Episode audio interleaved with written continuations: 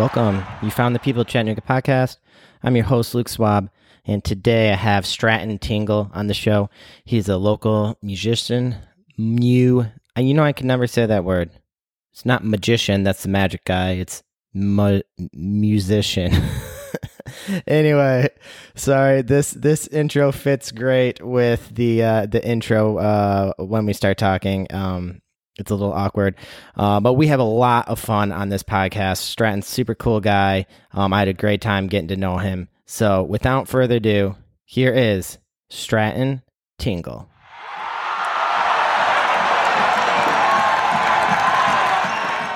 All right, we're live.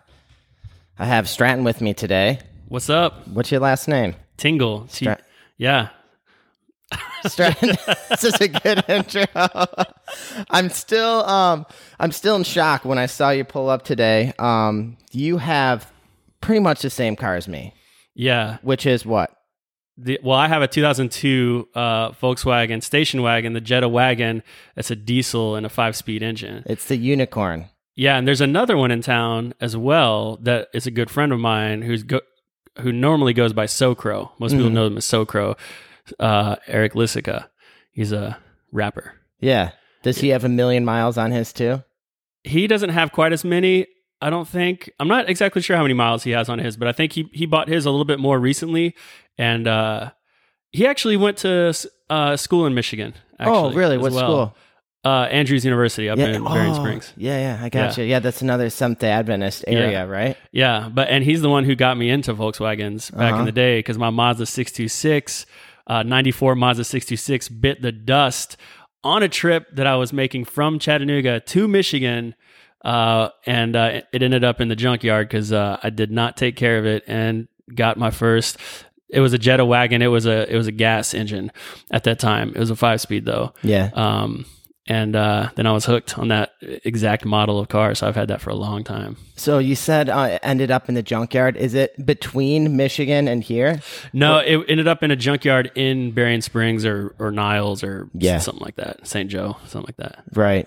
Um, okay, that was going to be too big of a coincidence because I also was on a trip, not quite to Michigan, but from Chattanooga to uh, Pennsylvania, and I was my car, the motor died in West Virginia, and uh, we slept in the parking lot that day, and then I sold it for fifty bucks to the junkyard guy the There next you day. go. Yeah. Yeah, my goodness. Okay, so I have the same car, just an 03, Yeah, a few more miles, and uh, much more leaky fuel injection pump. yeah. I mi- believe. mine's in slightly better shape, but cosmetically maybe not so much. And I got the lift kit on it, which makes me a badass. I I, the lift kit is so good. It's- you have a three inch lift kit on this wagon. Did did you used to have um who rides who who rolls around in that Volvo? You know, with uh with like the wing on the back. I, do not know. I don't know. I don't. I'm not totally sure what you're talking about. No. There's a there's another strange guy out there in Chattanooga. He's got this. I think it's like A blue- wagon? blue wagon Volvo with this homemade wooden two by four wing structure Oh on it. Oh my god, I've never seen that. But but it's like it's it's not a wing as far as like for looks. I think it's to like put uh paddleboards on it or something. Oh, okay. He parks on Main Street all the time. oh man, yeah. No, I haven't seen that. Okay. Anyway. Wow. Yeah. I don't know. Anyway, cars. Yeah. Um, are you are you sick of the Volkswagen? I'm getting tired of Volkswagen. Are you still in love? Well, you know, I haven't. I've never transitioned to any newer than anything newer than a 2002. Mm-hmm. So, um, no, I'm still in love, but I don't know if I would. If when a time when the time comes, I'm not 100 percent sure I'll go with a Volkswagen uh, on a newer newer year. They're just so easy to work on. You know, my I still would do most of my work myself, and um, I don't know that that's true in uh, newer models. Yeah, I don't know if it is either. And the vis what what bothers me in newer models is the visibility. It's really hard to see. Yeah, And the Volkswagen's like you're in a fishbowl. yeah, It's great.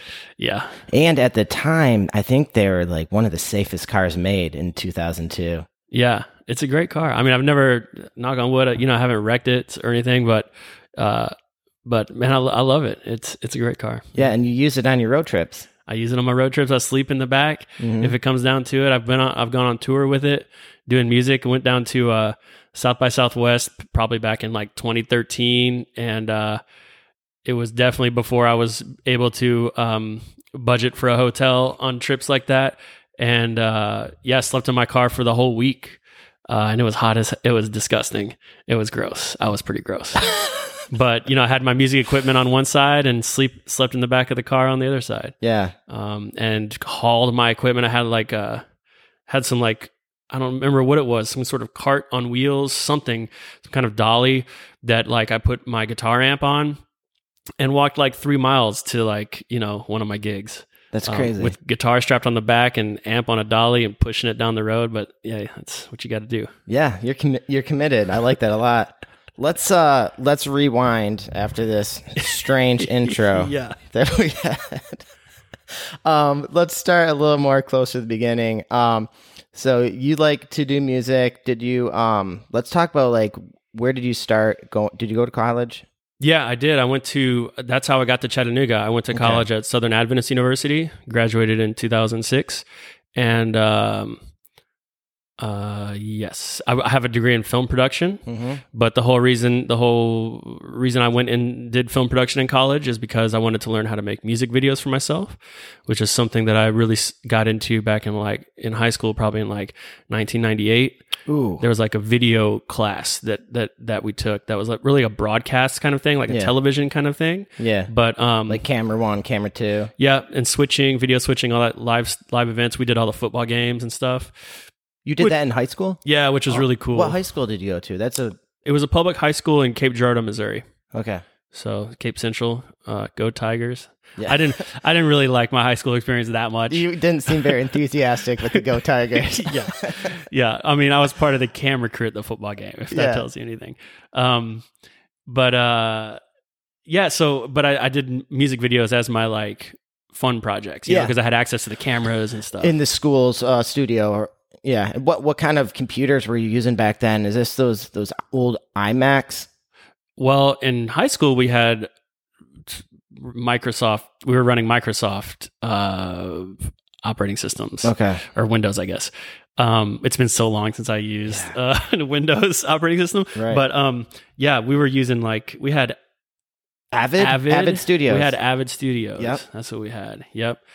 And um, then in college, you know, we I that was my transition to Apple products essentially, which Mhm. is all I use now, um, just because I, we were using it in college Yeah. and we were doing Final Cut and um, of course running Pro Tools and and all kinds of stuff. But yeah, got way more into audio production and film production in college just because I had access to better, um, you know, equipment. hmm What was your first video camera that you owned? Oh, a Canon XL1 or something like Yeah. this, I think it was called. Uh huh. Um, is that what it's called? GL one, I think. GL1. It was Yeah. like a long, it was kind of a weird, like long shaped kind of Yeah. weird thing. and like a like a creamish creamish yellow color. I think. There was a red on it. I There was red on- yeah. maroon or something. I think this is what all the skateboarding guys use. And they put a baby death fisheye on it. yep. Century Yep. Optics. Yeah. Um, mine was the big one. Th- There was like a short one, and mine was like a long one. I don't remember. There was there was some sort of difference between the two, but Yeah. I got it because I got it just before um, I moved to uh, Zambia, Africa for a year. Did a year, uh, like my sophomore year of, of college, I spent in Africa working with the World Food Program. Wow. and so it's kind of an expensive camera. I, I raised money, and then like my grandfather gave me. I didn't raise enough. I think it was like a three thousand dollar camera, and I raised maybe like two or something. There was no way I was going to make the other thousand bucks up in the month I had left or Yeah. whatever. So he spotted me a thousand bucks, and I got the camera, took it with me, and I still have like. I, I never really did anything remarkable with a lot of that footage. Um, I should probably go revisit it because there's some good stuff on there. That's the mini DV tapes. yeah, mini DV tapes. I still have them all. Yeah, in the shoebox. Yep. That's awesome. Yep. Um, what was your experience like in Zambia? Zambia was wild, man. It was uh there were it was 2002 and 2003 is when I was there. And um they were going through a really pretty horrible famine at the time. Um that was caused by drought and among a lot of other things. Uh and so I was like in charge uh, a friend of mine went with me and we were really working with um, a local farm to distribute food to the Kafue region of Zambia. So um, we were uh, anyway. It was with the World Food Program, who we worked with, and um, uh, it, man, it was it was wild. It was it was a really amazing experience. It was really kind of my first time uh, really out of the United States. Uh, I was 19, and um, it opened my eyes, you know, co- pretty pretty radically to, uh, and it gave me a lot of really good experience in world travel and in third world travel and um, navigating border crossings in Africa and uh, uh, built a really really uh, cool network of people who were sort of adventurous and also like humanitarian. Um, and man, it, it, it was an experience I will hold with me dearly always, you know. Yeah. Started my I have really long dreadlocks and that's where I began growing the locks with some of my folks uh, in Zambia and it was really on a trip all the way up to South Sudan. Um, is uh, road trip was when we really put it when we really like sort of locked it in. Wow, locked Yeah, it in. I yeah, like that. Yeah. So that's been like what 18 years now, I guess. Yeah, 2002. Yeah. Wow, 18 year old dreads. Yeah, that's right. I got. I have to ask all the stereotypical questions. Yeah. Um. How do you How do you clean them?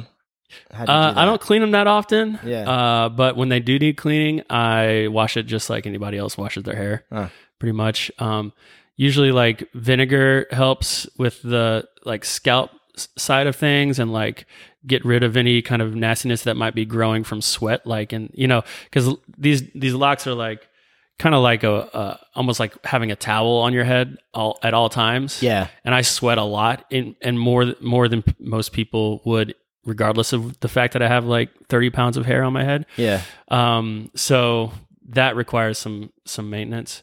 But the thing, the cleaning them is not the tough part. The tough part is drying them Okay. after washing them specifically. So like when it, if they're drying, if, if I've gone to the beach or if I'm going swimming in a creek or whatever, um, then you know I'll usually like make sure that I'm out of the water and the sun's still high enough that like it dries them out really well. Yeah. Uh, bef- and I won't get back in the water just before going to bed usually. Cause you can imagine going to sleep with a wet towel on your head ends up smelling really bad Yeah. um, especially if you do that for a few days in a row. So I got to be kind of careful with that uh, around at the beach and stuff, you know. Mm-hmm. Um, but if I'm just washing it in a shower, then it takes it takes quite a long time to blow dry. I have to blow dry it. I bet. Yeah. Um. How much do you think they weigh? Uh, I said 30 pounds. That was a that was an Yeah. exaggeration. They really not as much as you might think. I'd Okay. say probably like maybe maybe a pound or two. Yeah. Um, wet they weigh more, but like Sure. right now, probably less than a pound. Right. It's it's not very heavy. Yeah. It's a lot of hair though. It is a lot of hair. Yeah. Um. What did you? What was your haircut before this? Uh, I shaved it completely. So I was I was hardcore into um, swimming in high school and, and before. I was a year round swimmer. That's the only sport I did, and I was kind of extreme about it. Uh, Did you shave your legs and your armpits and all? oh that yeah, stuff? I was Yeah. I was all state all four years of Oh. high school. Um, it was intense. It was a lot a lot of swimming, Yeah. way too much. Uh, two days like most of the year and ridiculous. And uh, so um, you know, I had I shaved my head every year, so like I would usually just get a haircut just once a year for for the state meet.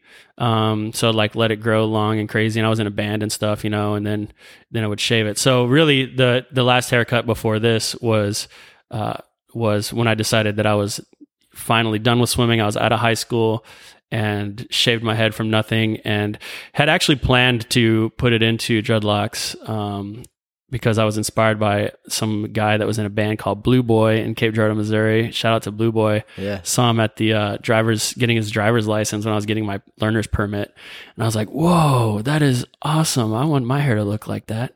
Did So- you Did you talk to him? No, no, he was like scary to me. Yeah. I was like, I want to look scary. yeah. No, you're the scary guy. exactly. Um. So there's a couple of you guys that did the dreadlocks when you were in Zambia, right?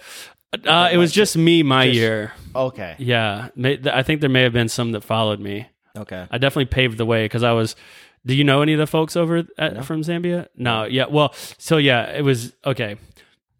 There was some. It was part of a program, the student missionary program at Southern Adventist University, and we were there um, at this farm owned by. Uh, it was called Riverside Farms, and it's part of an organization called OCI Outdoor. Uh, I forgot what it's called, Outpost Centers International or something like that.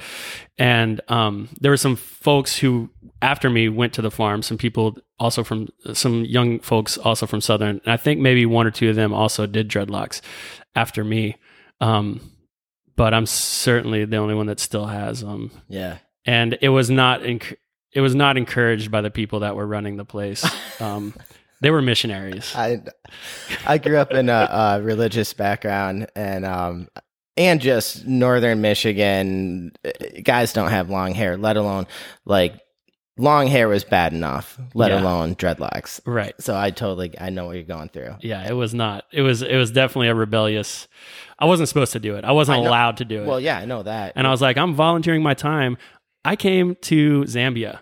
Like I'm busting my ass. yeah, And I don't care what you tell me I can do or can't do with my hair. yeah. Like, and honestly, it was a great decision because it really broke down a lot of barriers with a lot of the folks I was working with. Yeah. Because like they were helping me with the hairstyle and were interested in like, you know, they were wondering if I was Rasta, you know, Right. religiously and um, all sorts of all sorts of great conversations came out of it. You know, Yeah. so that would not have come otherwise. That's awesome. yeah. Um were your parents upset at first with Uh, it? they definitely weren't like too into it. I They think st- yeah. I think mostly they were basically um, happy that I was back in the United States. That's a good start. Yeah, get the, get this boy back in America. yeah, they weren't too and they weren't too thrilled that I chose to go to like a third world country at 19. That in their mind, you know, um, Africa is kind of one big, you know, one place. Like very little delineation between, you know, or discrimination between one country from another and this and the safety level you know or danger level from uh, one you know regime or government or whatever to another when it's very you know it's just like anywhere else very different from from one place to another um, i was in a pretty safe place Yeah. but in their minds they didn't believe that Sure. Uh, Yeah, that's understandable. yeah Did you um did you have any dangerous experiences there? Oh yeah, for sure. Yeah. Um yeah, that I did. Uh which oh man, where to start? I almost stepped on a leopard one day. Um that was wild. Uh How how does that happen? You're in a you're in a how do you step down on a leopard? You in a tree jumping off? or- no, so it was I was the farm we were living on was near a river, like it was on a riverbank. Yeah. and it was a banana farm. And I, we had like a satellite phone um, that we could use to call the states, and we we could use it like once a week. And so I, I went out to the river, uh, and there was a mountain sort of on the other side of us, or really an escarpment, like a kind of like a ridge. Sure. Um, and so you had to get away from the ridge in order to like use the satellite phone. So I was, I went, the best way to do that was to go down to the river and walk along the riverbank, um, away from the ridge as, as far as possible to where it was like most flat around and, uh, use the satellite phone there. And I did that. I was doing that one morning to call my, my parents and, um, uh, yeah, man, the, the, there were like high reeds and the really dangerous you know there's crocodiles there's hippo there are crocodiles and hippos in the water. Um, and most a lot of people don't know that hippos are the really really dangerous thing. Hippos will kill you um, and and they kill I, I don't know the statistics off the top of my head but hippos are extremely dangerous and they kill a lot of people every year um, if you're uh, one of the most dangerous places to be uh, on the continent of Africa is between a hippo and water, um, because you're basically 100% going to die. Um, they, Because, why is that? Because they want to get in the water? Or- they, yeah, they're scared. They see you as a threat, and they are very, very fast. You can't outrun a hippo, um, at least not sprinting, and um, they are very good at k- killing you. yeah. Uh, so, uh, so I was watching out for hippos, and I was also kind of like watching for crocodiles, uh, which are less like immediately dangerous. Usually, they're not going to just like if you're just walking around, they're not necessarily. Usually, you'll see it before it, it, it- Yeah. like it gets you. And that's more by the riverbank. You're nervous. You Yeah. know, maybe within 10 feet of a riverbank, be careful. Yeah, pretty much. And there's high reeds, like waist high reeds, you know, so you can't see everything. So I'm kind of like watching the reeds to make sure, like scanning scanning everything just to make sure there's no hippos, no crocodiles, and like probably about from here to probably 15 feet in front of me. Suddenly, I see the reeds like shake violently, and um, I like you know I just completely froze in, in panic, like knowing that I was about to die uh, from like a crocodile probably coming to like eat me.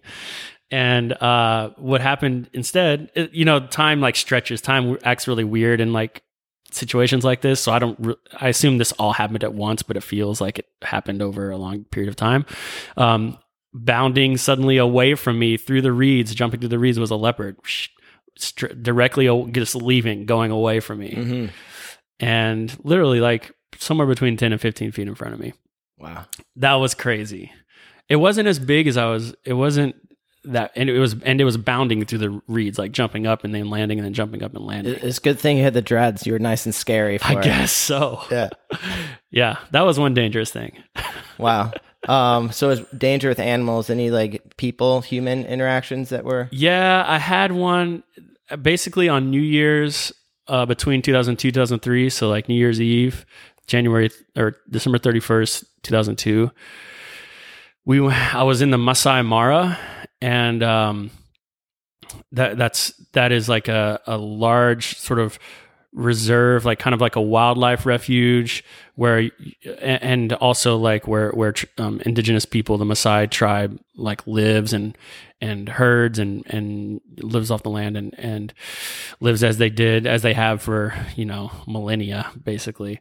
Um and we were out there like I was helping we were out there just basically for Christmas kind of holiday like in in Kenya. And um it was New Year's Eve, and I was like, you know, there were there were about four of us that were over there from the states. There were a couple of us that live in Africa, and we had all kind of like, you know, you basically go to bed at dark. You know, you kind of go to bed when it gets dark, and you wake up when it gets light because there's there's no electricity. There, you're camping basically. There's nothing to do. So, uh, but it was New Year's, and I was like, man, we got to go we got to find the party, you know? like it's New Year's. What are we doing? We're just going to go to bed at like 9:30 p.m.? Like no, that's stupid. So we could hear some people like singing from a little ways away. So me and my buddy um I need to re I need to revisit this story. It's been a long time since I told it. There's a there's a really good way to tell it, but I'll just kind of keep it short. Uh ultimately my buddy and I went out to go find the people singing and it was pitch black, no moon and uh, or no moon from what I can remember. Maybe there was a moon. I don't. I don't think so. It was really dark, and uh, we get kind of close to where we thought the singing was, and the singing had stopped, and we're kind of like just being really quiet to see if like if we can hear where people are. We were just trying to find the party, you know. Um, and n- having no idea what a Maasai like a New Year's party might be, or if they even you know know that it's. I assume they know it's New Year's. I don't know if they keep the same calendar. Honestly, Yeah. Who knows? um, so uh, we hear some cows like kind of around, like because they wear cowbells. You know, you can hear the kind of like the cattle Ding, ding. ding, ding, like walking around. And I'm like, man, there's some cows around here, and it was, but it was totally silent of humans. And then like we hear start hearing some like bird whistles, but it's like it's like getting close to midnight or it's like 11 p.m. You know, and there's no birds whistling at 11 p.m. And so realize pretty quickly that it's humans like communicating with one another via like trying to mask their whistles, and it sounds like the whistles are like coming toward us a little bit, like um, from the and it sounds like a couple of whistles are coming toward us from the front and a couple of whistles are coming f- from the right and sort Yeah. of approaching us and then like we hear like another whistle coming from the left and these are kind of like sort of getting closer and closer and we're getting more and more sort of freaked out and I told, and like, uh, it seems like people at this point, it's like, seems like people are coming toward us from like all sides. And um, it didn't, it seemed freaky. It was a freaky feeling. And so um, I told my buddy, I was like, don't turn, we, they call flashlights torches over there. I was like, Mm. leave your torch off. And on the count of three, like, we're to run, like, back from back the way we came from. Like, we're to run as fast as we can. So I was like, one, two, three. And we run like, kind uh, we don't i don't think we tried to be quiet really i didn't scream like one two three what Yeah. i tried to do that like quietly but like we both take off at the same time um that was kind of the point of that and we ran like all the way back to camp and there was um the run was really treacherous because they have these trees that um, have needles that are like Mm, spikes. spikes that are like three inches long, like uh, that really tear you up. And by the time I was wearing these Carhartts, which are really really rugged pants, but um, by the time we were back to camp, like those they were totally ripped up from all these. They were like shredded from these needles and uh, thorns. And uh, anyway, we made it back to camp and like went to sleep and you know we're like that was wild. I don't know what that was about. It- next day I woke up and like it was New Year's Day and we were having a little bit of a feast. There was ghost goat brains being roasted, um, and I was telling the guy Samuel f- from Nairobi who was cooking the goat brains.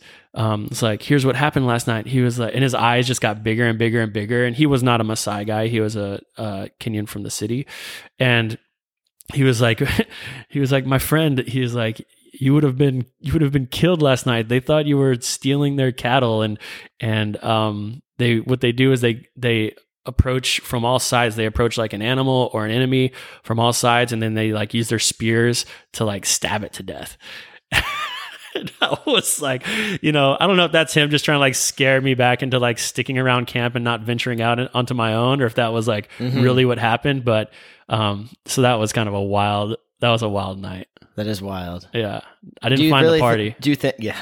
Do you really think? I mean, that was That's. I, for sure. I 100% believe. Yeah. Yeah, yeah, I, I believe that.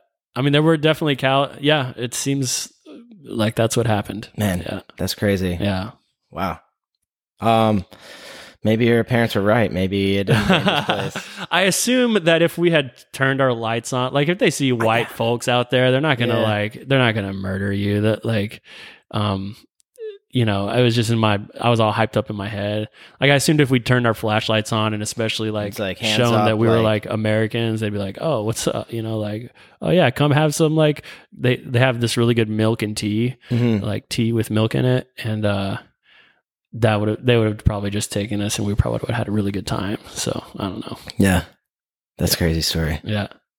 How was uh speaking of the milk and tea, like how was how was the food in Africa? Depends on where you're at, but um, lots of fresh, lots of very fresh food, like vegetable. You know, everybody's got to kind of grow food, um, so plenty of plenty of fresh vegetables all the time. Um, you know, but yeah, it it's very different from from country to country. Um, and then it depends on how many like sort of South Africans, like white South Africans, you're around, um, because there there's when there's a lot of white South Africans around, there's a lot of dairy and a lot of meat um, ice cream, cheese, yogurt, milk, like very important to uh, to white South Africans in, in Africa, from my experience.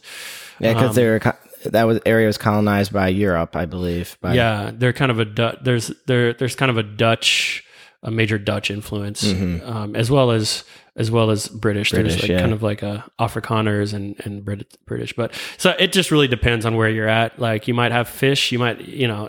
It's a huge continent, so Did the food's very different. What about uh Kenya? Um, ugali? Did you have ugali? Yeah, absolutely. Yeah, that's there's like the staple food, Right. Yeah, and that was true in pretty much all of East Africa and Zambia, where I lived. They call it nshima, which is uh, kind of like if you're from the south, you know what grits are. They're kind of like grits made of corn that um, are a little bit more on the congealed side than on the. Uh, it doesn't sound very appetizing, but they're kind of like thick, and you you you use your hand to to scoop it and you use that as kind of like almost like bread. Like if you're Mm. gonna if you're gonna take a tortilla for instance and you're gonna pick up some like taco in uh, you know insides. Yeah, it's like a then- utensil almost at the same time. yeah it's basically the thing between your hands and the food that gets the that gets the meat or vegetables to your mouth. Yeah, so that's pretty much every day is nshima which is cornmeal and then um some sort of other fix it like cooked vegetables and and or meat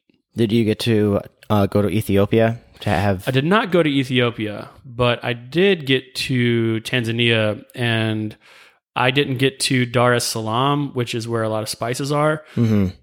but I was right off the coast of Dar es Salaam or right across the ocean from Dar es Salaam. And so there were there was some really good spicy food there, really really nice spices. Did you did you see any of the animals you think of like uh, elephants or Yeah. giraffes? Oh yeah, all of them. Yep. Wow. Lions, le- I got photos of all of them, giraffes, elephants. Were you Zebra. in Ngorongoro crater? Um, I don't believe. You know what? I'm not 100 percent sure. It's well, I know there's Maasai in that area. Yeah, Um, I can't. re- I, I don't think we were there. Okay. but I'd have to actually go back and look because we were only there for two or three weeks, and we were doing a lot of work every day. Yeah. Um, we were working on a building project of like a school, I believe, at that time. So that was that was one year of your life, or one um, school year. hmm Have you been back to Africa since then? Yeah, I have. Yep. Um, a couple times, I believe. But yeah, uh, so yeah, I did. Vi- I did film production, video production, right out of uh, right out of uh, college for the next number of years, and I was sort of known as someone who could do third world travel and navigate all that, which was helpful as far as my resume goes. So I found myself on quite a few projects that took me um, back to Africa. Yeah, a couple times. Um, definitely went back to Zambia at least once, and also was fortunate enough to g- go on a trip to. Um, a f- it was a it was a work gig, but on a trip to uh, Egypt, um, and also uh, like Israel and Jordan. Wow. Yeah, What's what's Egypt like? Egypt was Egypt was really cool. Um, I was working, so it wasn't it, it wasn't totally Egypt's wild, man. I don't know. It was um, it was kind of hectic to get our camera gear like around the pyramids. Like we went to to the pyramids.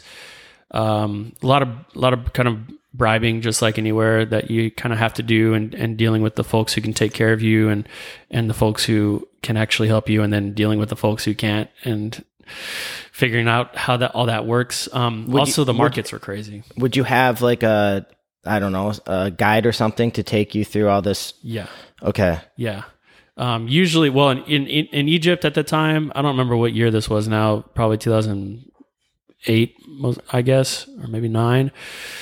Uh, it was required to have an armed guard. You were required to have by by I think I don't know. I assume the Egyptian government, but if you're like part of a crew from from the Western world, you had to hire an armed guard to be with you at all times. Yeah. So that person was more or less helpful to just just depending on their personality. They weren't there to be helpful to you. They were there to specifically just to protect you basically from bandits and whatnot. So they weren't expected to be helpful in, in ways like getting camera gear around the pyramids and stuff. And so the guy that we had was in some cases and not in others. Um, but yeah, it was wild, man. Like the, the markets were crazy. I, I remember one person that was with our, our group um, ha- did have his um, passport and money stolen w- at, one of the bazaars that we were at. Um, Just like a pickpocket.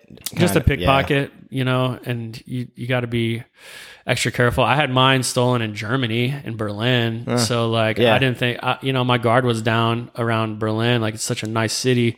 And uh, I had my passports uh, hidden, you know, so I thought sort of in, in, in a, um, I always carry a bandana with me Yeah. like a handkerchief in my back left pocket. Yeah. I don't use it to blow my nose, but like it just comes in handy a lot.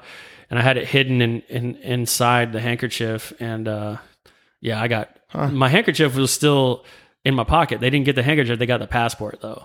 But I didn't have all my money and stuff with it, you know. Anyway, that was that turned out to be a really interesting event because I ended up meeting um, uh, a really influential person who uh, at the U.S. embassy when I went to go get my passport redone in Germany, um, who ma- I maintain good relationship with to this day. Who uh, he was Prince's. He owns um, he owns all of Prince's um, uh, like publishing rights in all of Europe. Wow. Yeah, he's kind of a That's wild, it. yeah. That's cool. Yeah. D- did that help your music career? It has some. I mean, I, I mostly just keep in touch with him, and he's not really even that much into music anymore um, because it, it doesn't pay like it used to, and he's moved on to other things, and he's he's much older. Um, he was also Bob Marley's tour manager. Uh, he set up all Bob Marley's tours in Europe as well. Wow. or a bunch of them. I don't know about all. Um, it was a really weird serendipitous meet. Like we just happened to both be at the U.S. embassy getting new pats- passports because he had lost his passport in Italy or left his passport in Italy inadvertently. He was he was a German. He he had dual citizenship in Germany and U.S. But um, he uh, he had he was on a uh, a, he was at a recording session with Rick Rubin, the um, producer. Like if you know, if you're in the music industry, you probably know who Rick Rubin is. And um, he was in. He had just come back from Italy from a session with producer Rick Rubin, um, which was a whole thing. It was wild. It was an interesting experience meeting this guy. So are you? Um, was it worth losing the passport to meet this guy? Yeah, I think so. I mean, ultimately, it cost me a day. It cost me some stress and also Stress like for sure. Yeah. yeah, That moment you feel back there and it's not in your pocket. Yeah, and it cost me a day um, of my sort of my tr- fun. Tr- it was a fun trip. It wasn't a work trip to Germany, you know. Yeah. But I also like I think I still have his card on me. Yeah, I do. Oh, This cool. is this is him. yeah, you've been carrying it this whole time. It just like st- yeah, because there's a couple of people whose cards I who's like important people whose cards I got. Then I'm like, hell yeah, Yeah, hang on to that. yeah, That's super cool. yeah. Wow. What's it like in um Jordan and and Israel filming? It it's filming. Israel was awesome. Uh, we, um, Jordan. I was only I was only in Jordan for like a brief uh, couple of couple of hours. Like so, it wasn't. I didn't get that much experience. But Israel was um, amazing. Yeah, we were in Jerusalem a lot of the time. We traveled around a bit. Went to like Elat, I believe. Oh man, I'm gonna forget all the names of the places, but um, yeah, Jerusalem was cool. We were there over Purim, which is a festival. It, it, it- it's I don't actually know exactly what Purim is, but some kind of festival feast kind of thing. But uh, everybody dresses. It's kind of like Halloween in a way. Everybody dresses up, you know, in costumes and stuff. Um, and it was kind of wild because we went down to like the party and um, at night and like uh, it was in I believe we were in Jer- Jerusalem and yeah, Israeli army just completely like surrounding like maybe like a 10 block area of town, like shoulder to shoulder, you know, full fully armed. Um, so it definitely had a you felt the tension, you know, while you were there between um, Israel and and uh, its neighbors. Yeah, for sure. It was wild. So after you after you did the Africa thing and then um you graduated with a degree from Southern hmm in in uh, BCA or broadcasting cinematic No, film production. film production. Yeah. Mhm. Okay. And then um you started doing these gigs. Would you do stuff in America too? Yeah, Re- yeah, of okay. course, yeah. Weddings, everything, like corporate, Yeah. commercials, Just weddings, all sorts Whatever it takes. Yep. Yeah, and then then um did you start making your own music videos that you wanted to? Oh yeah, I had been doing that throughout college and everything. Yeah, so Okay. music was still like my first love. Yeah. and that's why I, I en- ended up quitting, fil- not not accepting any more film gigs because it was always taking me on the road and consuming all my time, and I wasn't able to work on my music with my band. hmm and that, to me that was more important than uh, than the job of making videos. So I stopped making videos, and eventually, um, yeah, we got we did a bunch of odd jobs. My whole band did. We installed artificial football fields up in the up up in the uh, artificial turf football fields up in the northeast. Made a bunch of money one summer and used that money to live on for the next like six to eight months and make our make an album and release it and all that kind of stuff.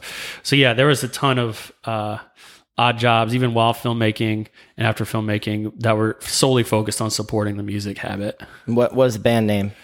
Um, the band name changed a couple times, but it, the one that you can still find everywhere that on streaming services is Prophets and Kings. Okay. Yeah. Awesome. Mm-hmm. Are, are you guys still doing it?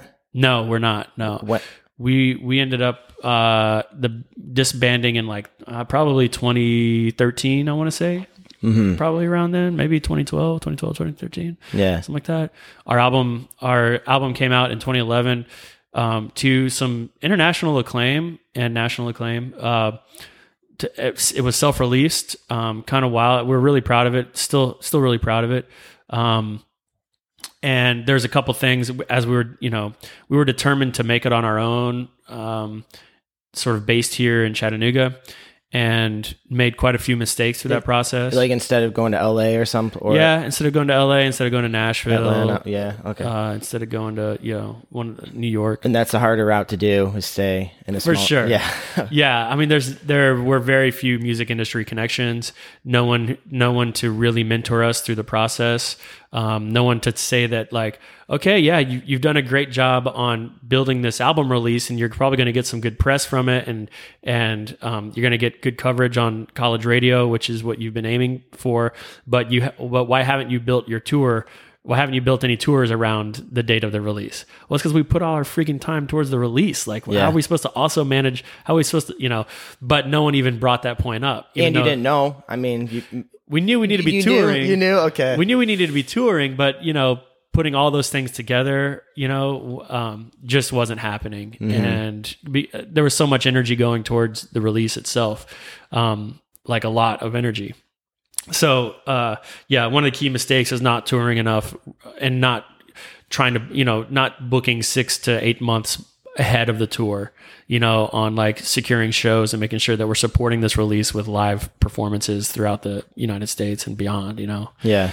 Big mistake. Okay. Yeah. Uh, was that maybe the apex of the of the the band that last release, 2011? Yeah, probably. Uh, Did you do a big tour after?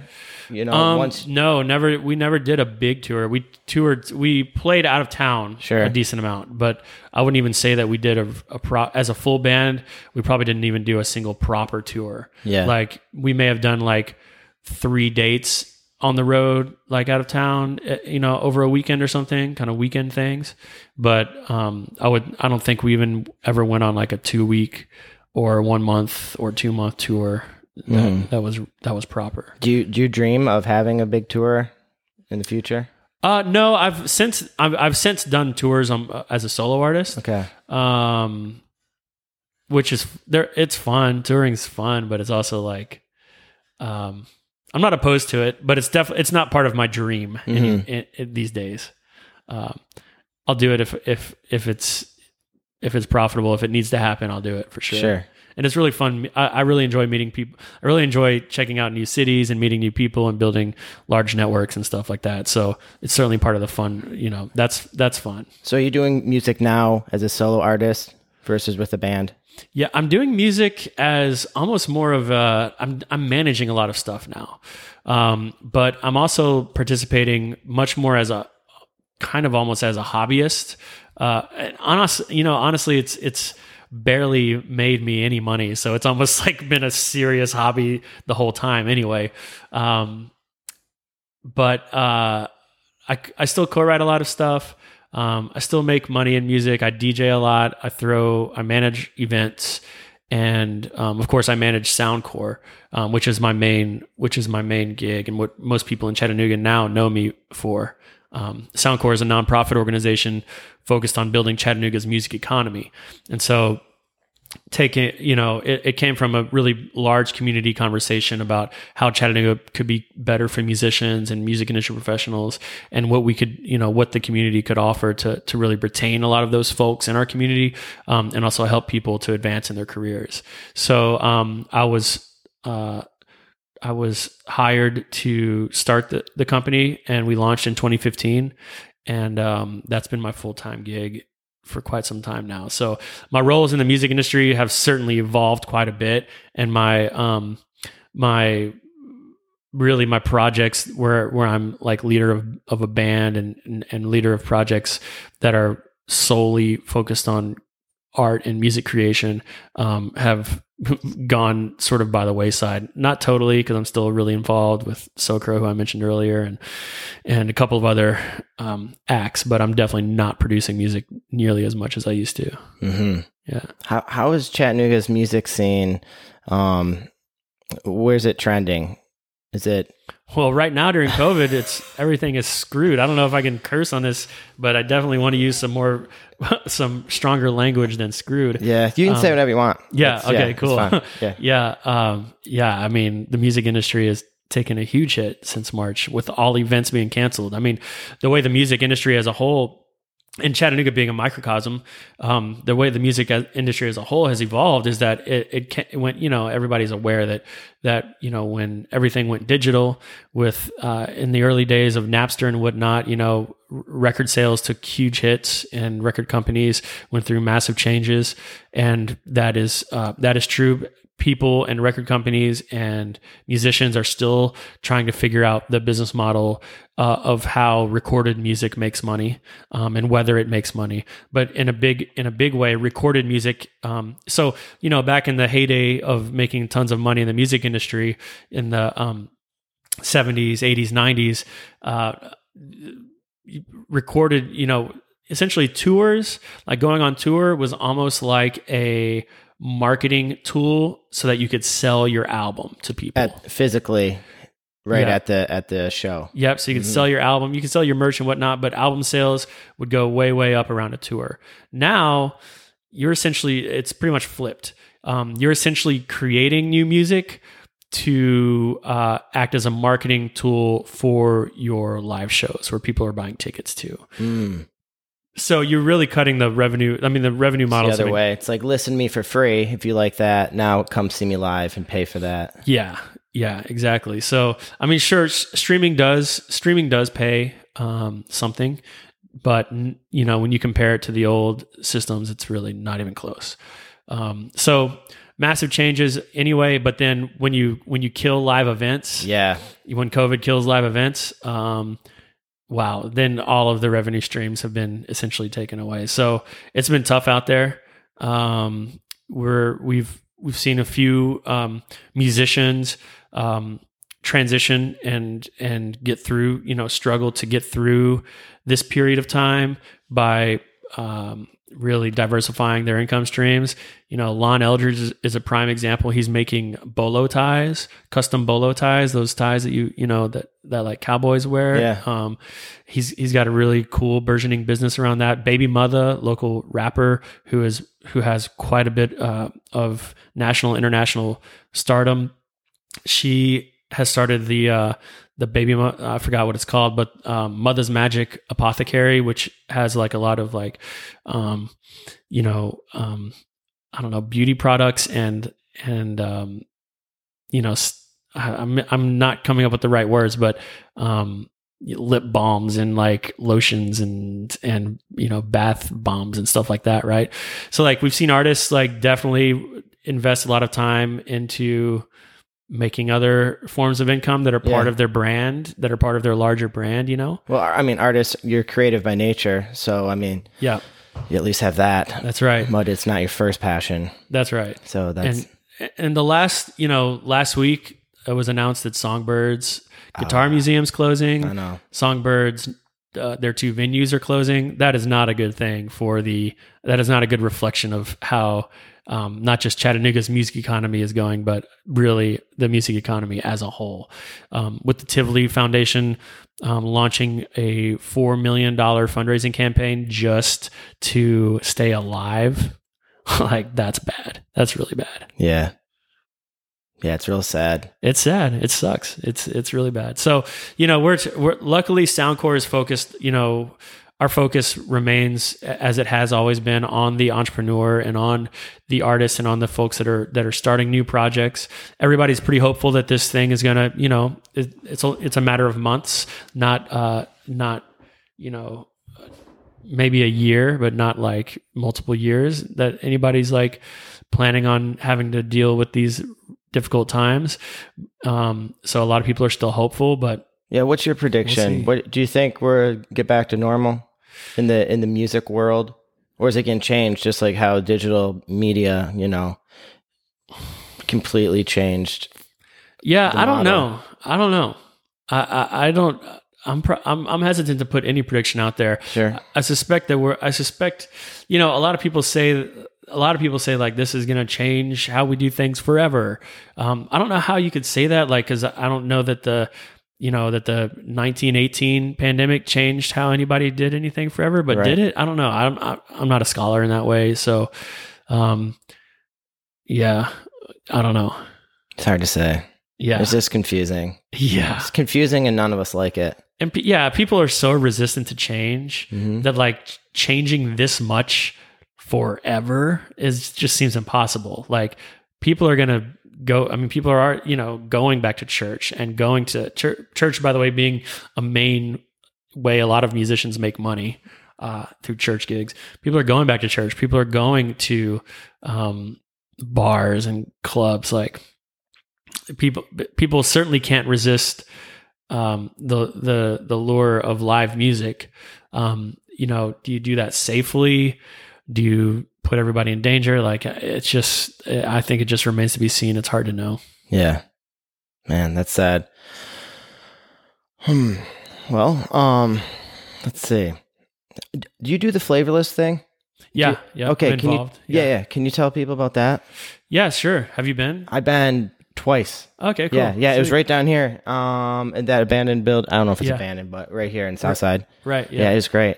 Cool, cool.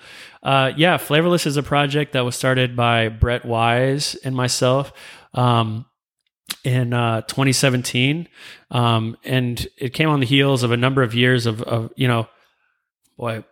Um, so I really enjoy. I've always really enjoyed electronic music um, of various kinds. Like I remember my first my first electronic music album that I bought was um, Air Moon Safari, Air the French band um, their album Moon Safari. I remember exactly when I bought it and everything. Um, I was in seventh grade, I believe. And from that, that's when I heard, that's when I really heard, like, when I was really introduced to, like, what, how amazing and how sexy, like, synths and, you know, electronic sounds can be and how cool they can be. Um, and so, anyway, from that moment on, I've, I've always been into, although I've never, I never delved delved hard into like raves or like what a lot of people associate with with um um you know EDM electronic dance music or anything like that. I was always definitely into a lot of those sounds alongside like my favorite artist is Gillian Welch. So you know acoustic um, harmonies, amazing amazing musician. So you know my my musical tastes span you know uh, the the um The gamut. the gamut. Yeah, exactly. So anyway, but there was at some time at some point back in like 2014, 15, it just became obvious that the only place that we could find to go do the type of dancing that we wanted to do was essentially Alan Gold's, um, which is a gay bar over in Highland Park area that is really fun and was was really fun, but also really, really, really smoky and would not let any um, any DJ, any non, you know, they have their own DJs and they wouldn't let guest DJs in and you Really? couldn't throw your own parties there. And we were used to, at this point, you know, people like myself, well, yeah, I was used to being able to throw my own parties and pr- produce events and, you know, throw shows at JJ's Bohemia and throw shows at whatever club around town and ensure that um, enough people came out to, to pay everybody and I would maybe make a little money, but for sure would like at least have built a party that I like to be at.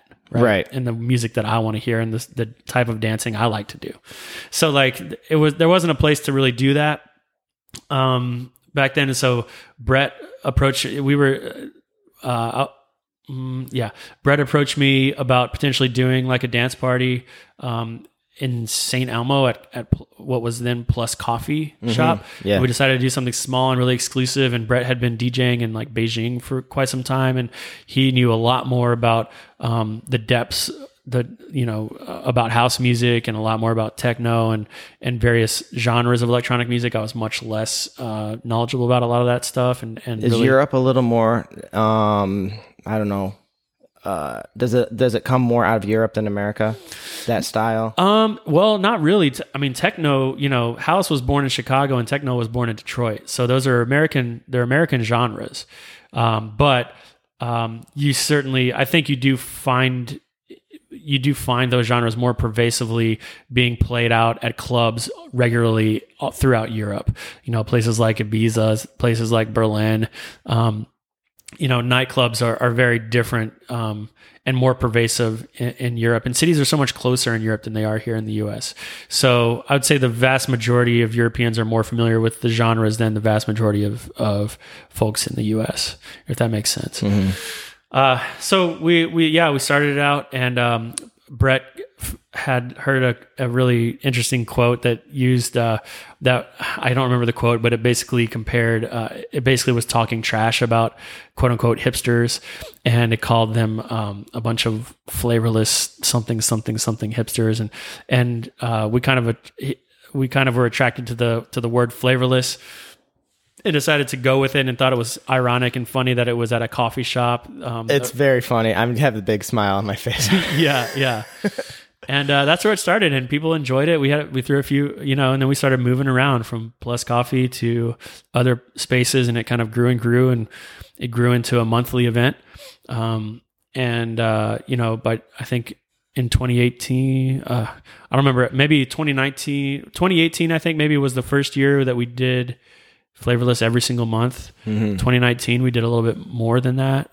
Um, and not, and then, you know, uh, COVID has totally, but luckily, you know, we were, the, the, the party has grown and we were, you know, seriously considering like, we were really looking for like more permanent space, um, being encouraged by the powers that be, uh, that we need to not be, um, you know, throwing parties at unapproved warehouses and whatnot. Fire marshal stuff. Yeah, fire marshal stuff. Yep. Uh huh. Um, so we were really actively like looking for space, and then COVID hit, and it's like, wow, I'm glad thing. we did not jump into a lease Yeah. because all it is is a is a you know uh, a, a music event that features the music that we like, primarily house, techno, um, pr- progressive dance music, dance music that's on the underground, that's at the forefront of, of what's going on, um, and uh, it requires a lot of people to be together, dancing and having fun, and uh, that Very- ain't happening. No, that's that's the opposite of what we're supposed to be doing right now. Yeah, it's gonna be like the last thing that comes back. It that is a good way of saying it. That is going to be the last thing that comes back. Yeah. Man. Well, I, you know, I went twice. I loved it. I thought it was fantastic.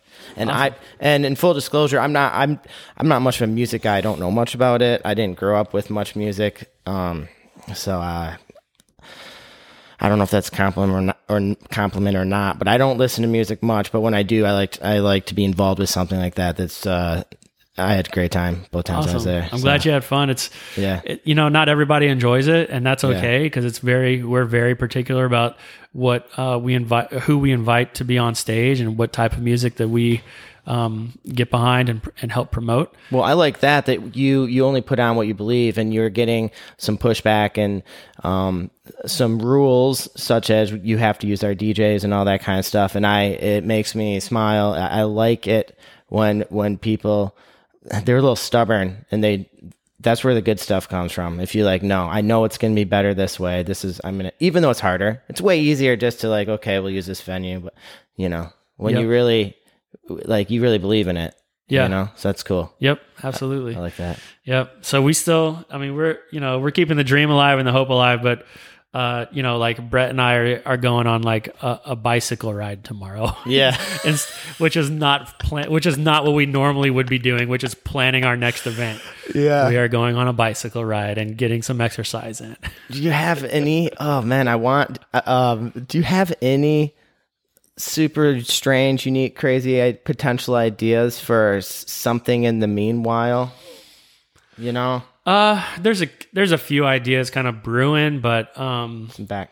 but nothing very serious. You know, our, our a lot of a lot of our energy has has uh, got transitioned to to various other things that are happening in the world, like you know the Black Lives Matter movement, um, helping some of our friends out there, and and um, you know Brett is is really um, he's a programmer, and so he's been helping various people with career transitions um, and getting skills through you know through that skill set, and and we've been you know not necessarily together, but working on our own music projects. You know, so we're still putting our energy into a lot of stuff, um, and not putting very much energy into trying to create an event where a bunch of people come and Yeah. and dance and stuff. Yeah. Because that's what we. I mean, we want to throw warehouse parties, and so like, you know, alternatives like you know we could think of alternatives, but uh, that's not that exciting. I th- uh, I'm involved with events all of all kinds all the time, and so like more events is not necessarily something I'm trying to take on. You know. Yeah, that was. It, it sounds like that was like the pet project, like the Yeah. one that you really Yeah, that's definitely like a, a project of love. passion part. Yeah, the Yeah. passion one. Yeah, yeah. Where are you guys going on your bike ride? Uh, we're gonna do something short. I got like I've gotten fat during COVID. Um, I haven't done as much like movement as I need to do, and um, uh, so getting back on the on the street on the you know road bicycle is is long overdue, and um, we're gonna do a short one, but it's gonna be a a, a slog because we got a big hill right in the middle of it, and um, we're gonna go from sort of around my my place, which is at the base of Signal Mountain, and we're gonna just gonna do the Moccasin Bend run, um, pretty pretty common bicycle route next to the poo plant, you know. Yep. Um, get some sprints in, but we, between my place and Moccasin Bend is that uh, Pineville Road hill. Uh, so we're gonna I'm gonna have to do that twice tomorrow night, uh, which I'm not looking forward to. Would you call yourself a cyclist? Uh, I was, I was for sure at one point. I mean, I, you know, after swimming so hardcore, I did. Uh, I got into triathlons, Oh, you know, a little bit, and I'm, Fantastic. I hate running, not into running, but I, I do really enjoy cycling. Um, and I used to be really good at swimming, no, whether I enjoyed it or not. yeah. Um, and uh, so cycling is the kind of the one that stuck since my hair is now past my waist. Right. Uh, swimming's not not really a thing, but they um, don't make the swim cap for you. Well, apparently they do. I just found out that. Uh, Do they? It's gotta be like a huge dry bag. It's yeah, basically. I haven't actually, but Christian. Uh, a lot of folks know Christian, the bass player from Malele Roots, and a number of other bands here in town. Was just uh, talking on the internet on Facebook about how he started swimming, and I'm like, "How are you swimming with all this, all these dreadlocks on your head?" He's like, "I ordered a swim cap from Australia. They make it for people with dreadlocks." I was like, "Dude, I got to check that out." That's So, awesome. Haven't checked it out yet. Literally, that was like the last two days. I'm kind of wanting to go swimming. Yeah. to, like get in, get a little bit more.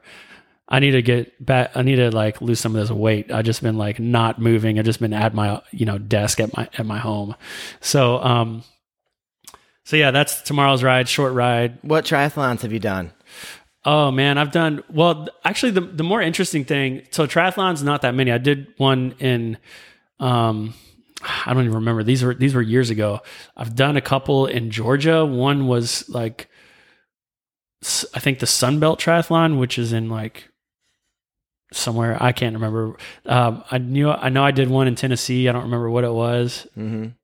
I don't remember. But I, one of the f- more interesting things I did with my buddy Leif Ramsey and another friend, Steven Tilstra, was the Seattle to Portland STP ride, which is 200 miles in two days from Seattle to Portland. Yeah. And um, that was really, really fun. I don't remember what year that was, but that's, you know, you, you get on your bike and you ride 100 miles and you sleep um, outdoors, and then you get on your bike and ride another 100 miles. Do you take your gear? Is it self sufficient? No, they take they they bring you get to have a sleeping bag and like a bag or something like Yeah. that that they bring in a trailer to the sleepover point. But we were going fast, man. Like we were um I was not the leader very much. I was drafting more cuz those guys are much stronger cyclists than I was. But we held uh a, a- over 19 miles per hour for two In- for hundred miles. Well, I guess for two hundred days. two days. Yeah, a nineteen average. pace. That is hauling. It was good. Yeah. That is that's a cyclist. Yeah. You- they're definitely. I'm not there now. Yeah, uh, but you know, did. but yeah, I did. Yeah. Wow. So I enjoy cycling. Um. So they call that a, a century when you do hundred miles in one go. Was uh, that your first century? Well, for tr- uh, yeah, it- it wasn't a competition, but yeah, f- as far as like some organized thing, I had done over 100 miles just like Oh, yeah, just by yourself. and Yeah. training and stuff. right. yeah. Right. Oh, that's cool. Um. Man, we should ride together.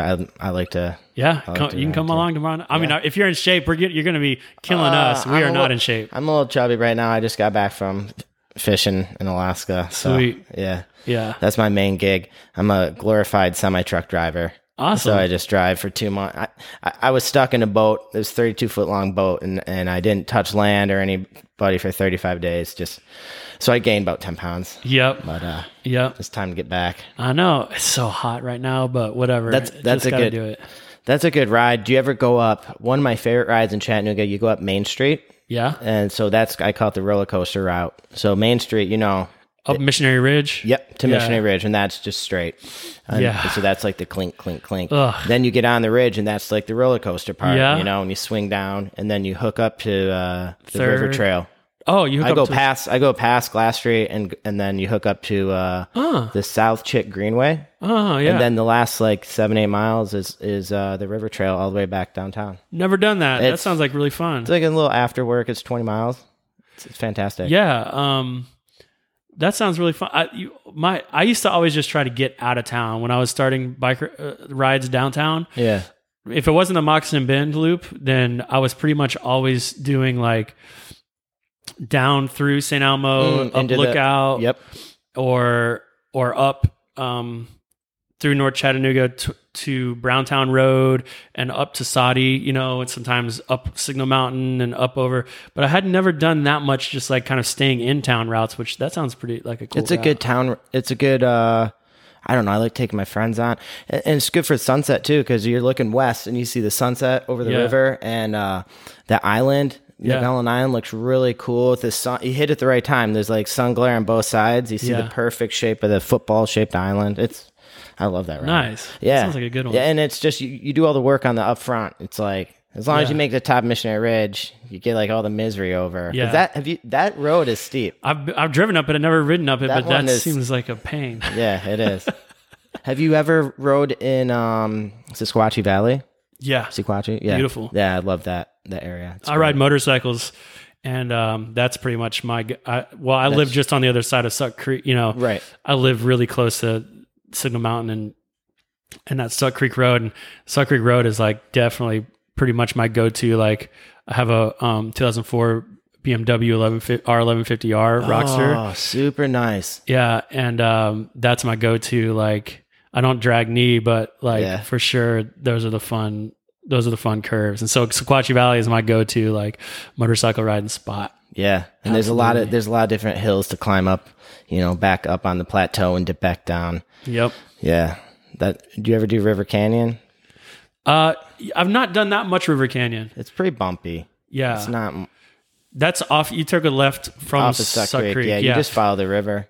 It's yeah, I've never done that. Um, well, on bicycle or motorcycle, just gone with on a car to uh, you know, I don't know, get to some T wall climbing or T-wall. something. I don't climb, Yeah. but like, yeah, my friends are climbers, and You're you don't climb and you live in Chattanooga. I know I guitar playing too important for me. Yeah. that's my main instrument. So climbers, I see their wrecked hands and their wrecked fingers. I'm like, I don't think I can play guitar like that. Yeah. Uh, screw that. Yeah, yeah. That's true. I got a guitar sitting right here. Do you- Yeah, Do you, wanna do you wanna play a little Oh man, a little thing right for now? the podcast. For the podcast. Do you want to? No Um, pressure zero pressure at all. I, I could try. I, we'd have to like use both mics or something. Yeah, we could do that. Um, wish I had my computer with me. I'm trying to think of what I'm going to play because I got some tabs. Yeah, I, I'll play. You try it?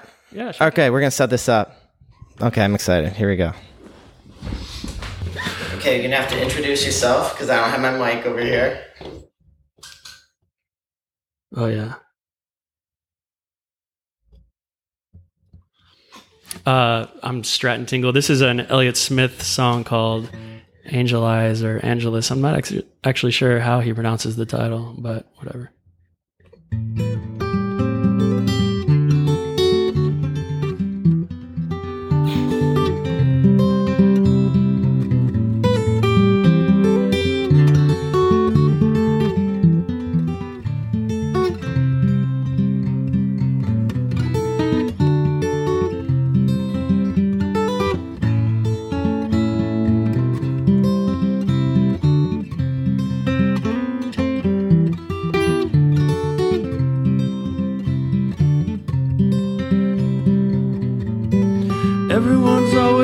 Coming around here, trailing some new kill. Says I saw your picture on a hundred dollar bill. What's a game of chance to you to him is one of real skill, and I'm so glad to meet you, Angeles.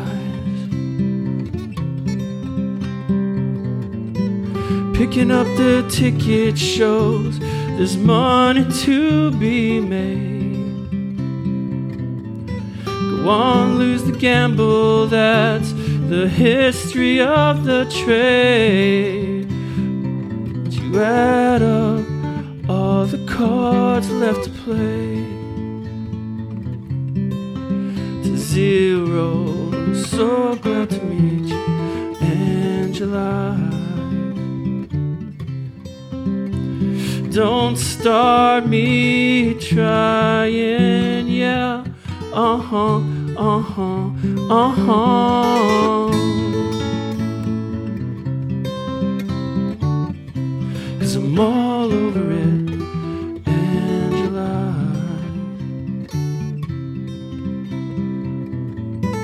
I can make you satisfied in everything you do. And all your secret wishes could right now be coming true. Be forever with my poison arms around you. And no one's gonna fuck around with us. Yeah, no one's gonna fuck around with us. I'm so glad to meet you, Angeles.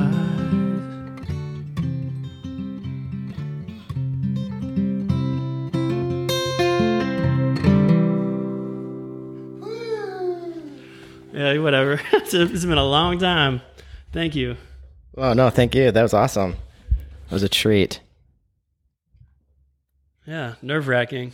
Was it a little nervous? Oh yeah, getting being recorded on doing a song that hasn't. That, I played that song probably once in the last three months, Yeah. and it's kind of kind of a tough one. But you know, muscle memory. It's it's all good. You can blame it on the guitar.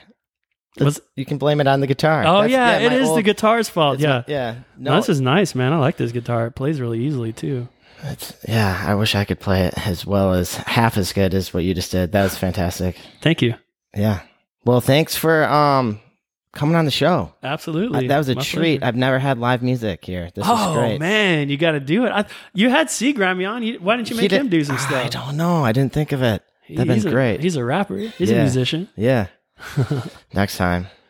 Well, thanks for coming on the show. I really appreciate it. Thanks Hope for you had as me. much fun as I did. Oh yeah, this was a blast. I did too much talking. I think. I feel like I need to ask you some questions. No, no, it's, it's, not about me. It's about it's about the people of Chattanooga, and you're one of them. So this is great. Sweet. Thanks for coming on. Yeah. Thanks for having me. All right, see ya. Peace. Bye.